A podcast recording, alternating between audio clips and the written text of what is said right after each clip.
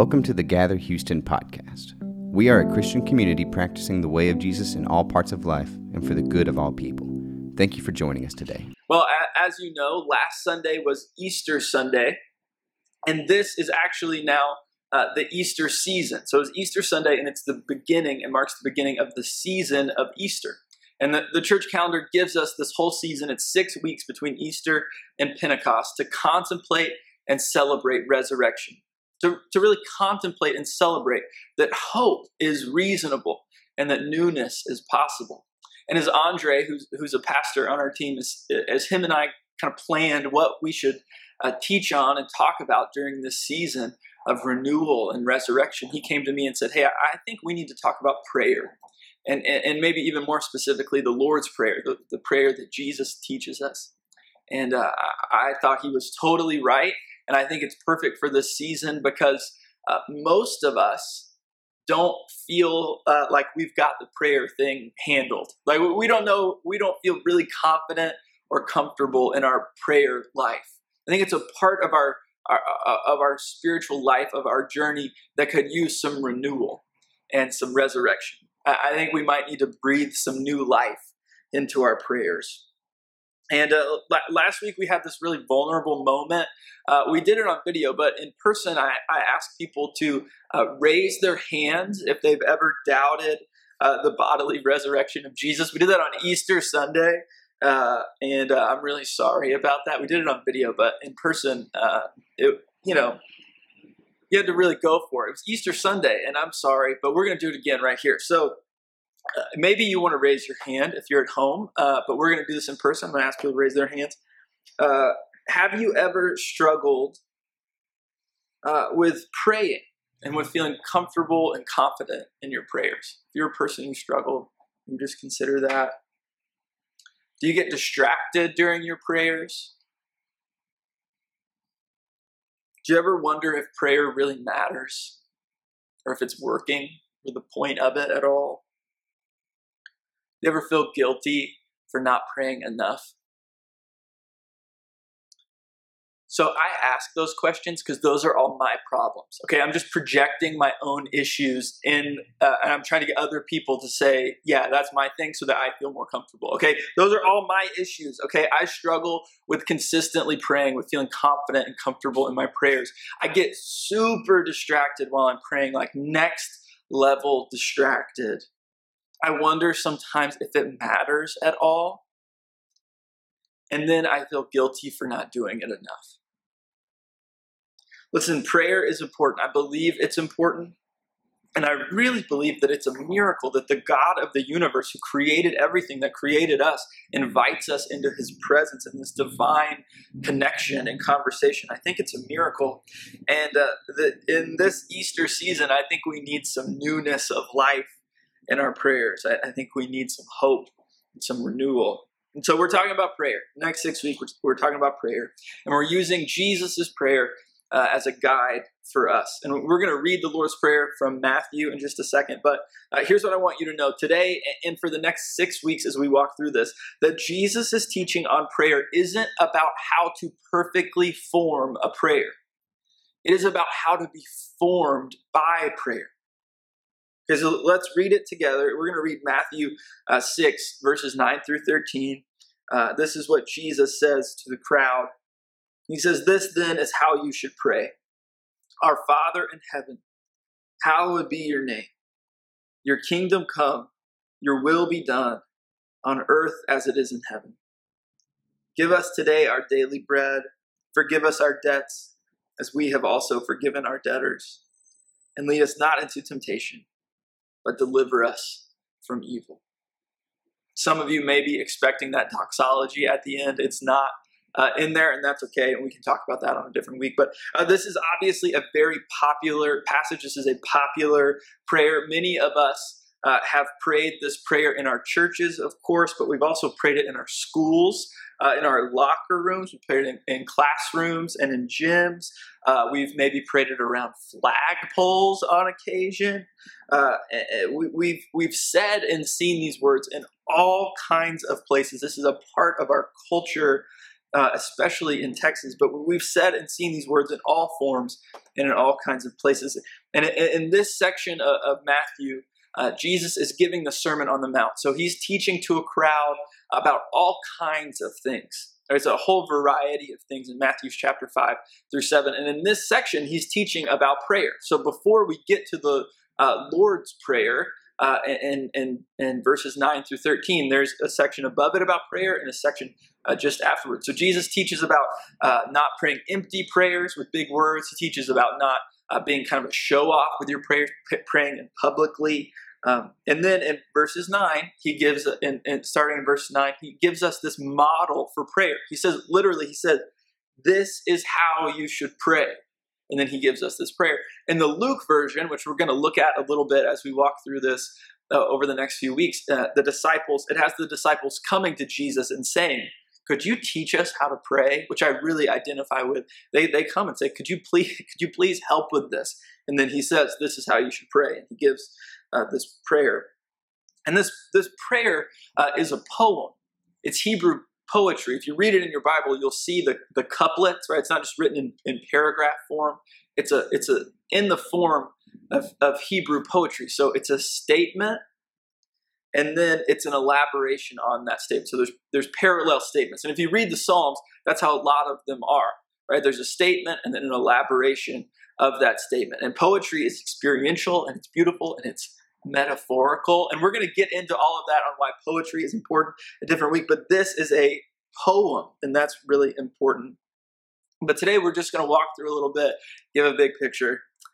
So let's look at it. Right? It says, "Our Father in heaven." Hallowed be your name. Okay, so the, these are words that feel uh, sacred to us, like fancy, sacred, beautiful, but they're they don't have to be that complicated. Okay, so G- Jesus starts and he says, "This is how you should pray. Um, you should say, uh, God who is above us, you're holy. Father in heaven, hallowed be your name. God, you are holy." That's how the prayer starts. Your kingdom come, your will be done on earth as it is in heaven. God, you are holy. Bring that holiness here. God, you are holy. Make us like you. And the rest of the prayer is that make us like you. You forgive, help us forgive. Give us our daily bread. Give us what we need. You are good and generous. Give us what we need. Deliver us from evil. Deliver us from temptation. The whole prayer is this God, you are holy. Bring your holiness here. God, you are holy, you are good, you are generous, you are righteous. Make us like you. And this is the point of the prayer that Jesus gives us, but it's the it's the model for all Christian prayer that we pray, make us like you. That prayer forms us, shapes us into the image, into the love of God. Right? Jesus is showing us that prayer is a formation practice. It's an opportunity for us to be formed into the image of God. And I, I, I think that most of us think of prayer as a formation practice, uh, but we usually think about it as a, a practice to form the perfect prayer, like got to get the words right, and then a, a chance to form God into doing what we want when we want. We do think about it as a formation practice, but we leave us out of it we leave us having to do any of the hard work of change. What, what we say is we got to form the perfect prayer. We got to get the right words. And then if we get the right words, we'll conform God to our will, to our plan. But first, form the right prayer, then we'll conform God to our will. And listen, I know the work of changing ourselves. So when we pray, God, make our life easier, yeah, that would be awesome. And that is a convenient prayer. When we pray for God to change our circumstances, it is much easier. But when we are expecting us to be formed, when we are expecting prayer to change us, that work is hard and a lot less convenient. And it is much more painful and difficult. Uh, but that, that's the good work. That's the holy work, the righteous work. Make us like you. So let's do a thought experiment. Okay, so let's say um, let's say I get invited to play golf on a Saturday. And uh, I like playing golf. I'm not very good at golf, but it's a good reason to hang out with friends and be outside for a few hours. Uh, so let's say I get invited to play golf. But Katie and I had planned a family day for Saturday. Uh, but now there's a tee time involved, so I'm I'm considering it. Okay, so uh, let's say I get invited to play golf, but I know about this family day. So I go home before Katie gets home from work, and I clean up everything. Like not pick up, I clean up. I home edit our home. Okay, things are color coded. It's amazing. And then I go pick up all her favorite things. I get a salad from Bellagreen because for some reason salad is a treat for her, and that's great. But I pick up whatever, I pick up all her favorite things, and I get it all set up. And when she comes home, it's all set up perfectly, and I'm doing spirit fingers, so she sees all my wonderful work. And then after she sees all of that, I ask, hey, can I take all day Saturday and play golf with my friends? So all those things I did for her, was that kindness or is that manipulation? Like using a certain formula to get what we want is almost always manipulation. Like if you decided you wanted to come early and help us set up for outdoor church, like come really early with Patrick and I, set everything up, uh, and then right after you set everything up, you said, "Hey, I'm going to need the song list to change today. I have a couple favorites you guys haven't been playing." That wouldn't be kindness. That would be manipulation. But for some reason, we think if we do this with our prayers, like we have a formula, like request for whatever we want plus flowery, sacred, beautiful language equals God will conform to our plan. Like we have a formula and we think of it as prayer, and really it's just manipulation. Right? We often hope that God will do what we want when we want, how we want it, but but Jesus didn't give us a formula. He gave us a practice to be formed. Prayer is a formation practice, not about forming the perfect words, and not about forming God. Prayer forms us. Make us like you. Make us like you. So for you, why do you think you struggle with prayer? I'm going to assume you do. And if you don't, like, high five through the screen, that's amazing. But if you do, why, why do you think you struggle with prayer? Right? And not what. I, I know I know a lot of the what's. Like you don't know um, you don't know what to say and you get distracted and you don't have enough time. I know all of that. But why do you struggle? Maybe you think it doesn't really matter. Are you just afraid to get it wrong? Like what's your what's the why behind prayer for you? And if you were going to evaluate your prayers, what are they like? Are you are you praying to get what you want? Are you praying for convenience? What are your prayers like? And for you, how, how could you worry less about the formula and more about being formed, right? If prayer is really a formation practice that isn't about forming the perfect prayer and isn't about forming God, how, how could you worry less about forming that and more about being formed? Uh, m- maybe some silence would help you. And that's hard work and it takes some discipline. Uh, but maybe you should forget the words altogether maybe repetition you could say the same thing over and over again right? We don't pray the same thing over and over again so that god will finally hear us. We're not like knocking on the door incessantly right? We pray the same thing over and over again so that we will finally hear god. Or maybe you need to say the same thing over and over again. Maybe you need silence. Maybe you need a simple prayer. Maybe you need to pray a psalm or a section of a psalm if you just pray it over and over again, the Lord is my shepherd, the Lord is my shepherd, the Lord is my shepherd, I shall not want. Or if you prayed a section of the Lord's Prayer over and over and over again, maybe you need repetition because we don't pray so that God will hear us. We pray so that we will finally hear God. This is a formation practice for us. Right? And Jesus' teaching on prayer is about praying God, make us like you. It's not about forming the perfect prayer. It's not about conforming God to our will. It's about being formed in the image, the love of God. So, if, if you've been around here for a while, uh, you know that I love the comedian and podcast host and author Pete Holmes. And uh, some of you now listen to Pete Holmes' podcast, and in some ways, I'm like, I'm sorry. Uh, I, I, hope we can still be friends. He's a total goofball, uh, but he's really interesting. He has an amazing story. And uh, in his book, he talks about the deconstruction and reconstruction of his faith, and it's it's really compelling. And uh, he talks about prayer, and he says that for him, uh, prayer was like going to museums, and he hates going to museums. He says, uh, whenever someone asked me if I wanted to go to the museum, I would have to pretend to be all excited, when in fact I only cared that people thought of me as the kind of guy who goes to museums.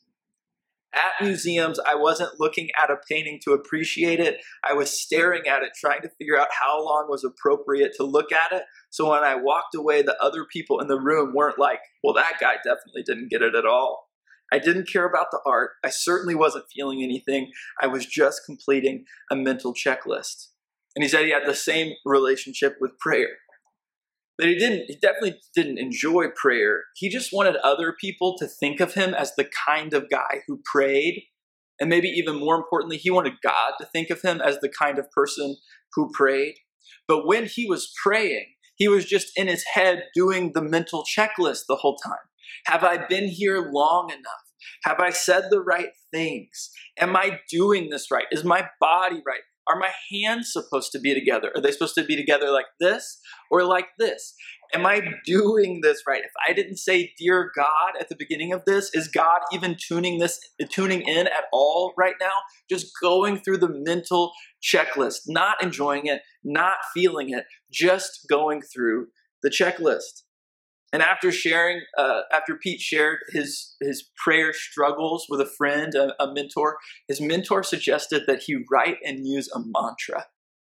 And um, uh, like maybe many of you, to him, mantra felt other uh, and felt really like woo woo, like not a thing he felt comfortable doing. But his friend told him he should do it, so he did it. And uh, uh, the mantra he wrote was yes, thank you. Yes, comma, thank you. And so when he saw something beautiful, he just prayed, Yes, thank you. And uh, when he went through something really difficult, he just prayed, Yes, thank you. And it reframed some of the difficulty. And he just breathed all day long, Yes, thank you. Yes, thank you. Yes, thank you. And what happened for him as he got out of his head, he stopped trying to form the perfect prayer and he received. He was formed by prayer. And it's the whole point. Right? Prayer is a formation practice, and prayer can change things. But the first thing to change is always us. And so, gather, this is my prayer for you this week. May you erase the mental checklist that accompanies your prayers. Erase your formula and all the anxiety about getting prayer right. There is no judgment for you or of you. There is freedom and love in the presence of God. So this week, may you open yourself up and be formed in the presence of God, into the love of God. Amen. Thanks for listening. If you are interested in Gather, check out our website at gatherhouston.org or visit us on Sunday at 10 a.m.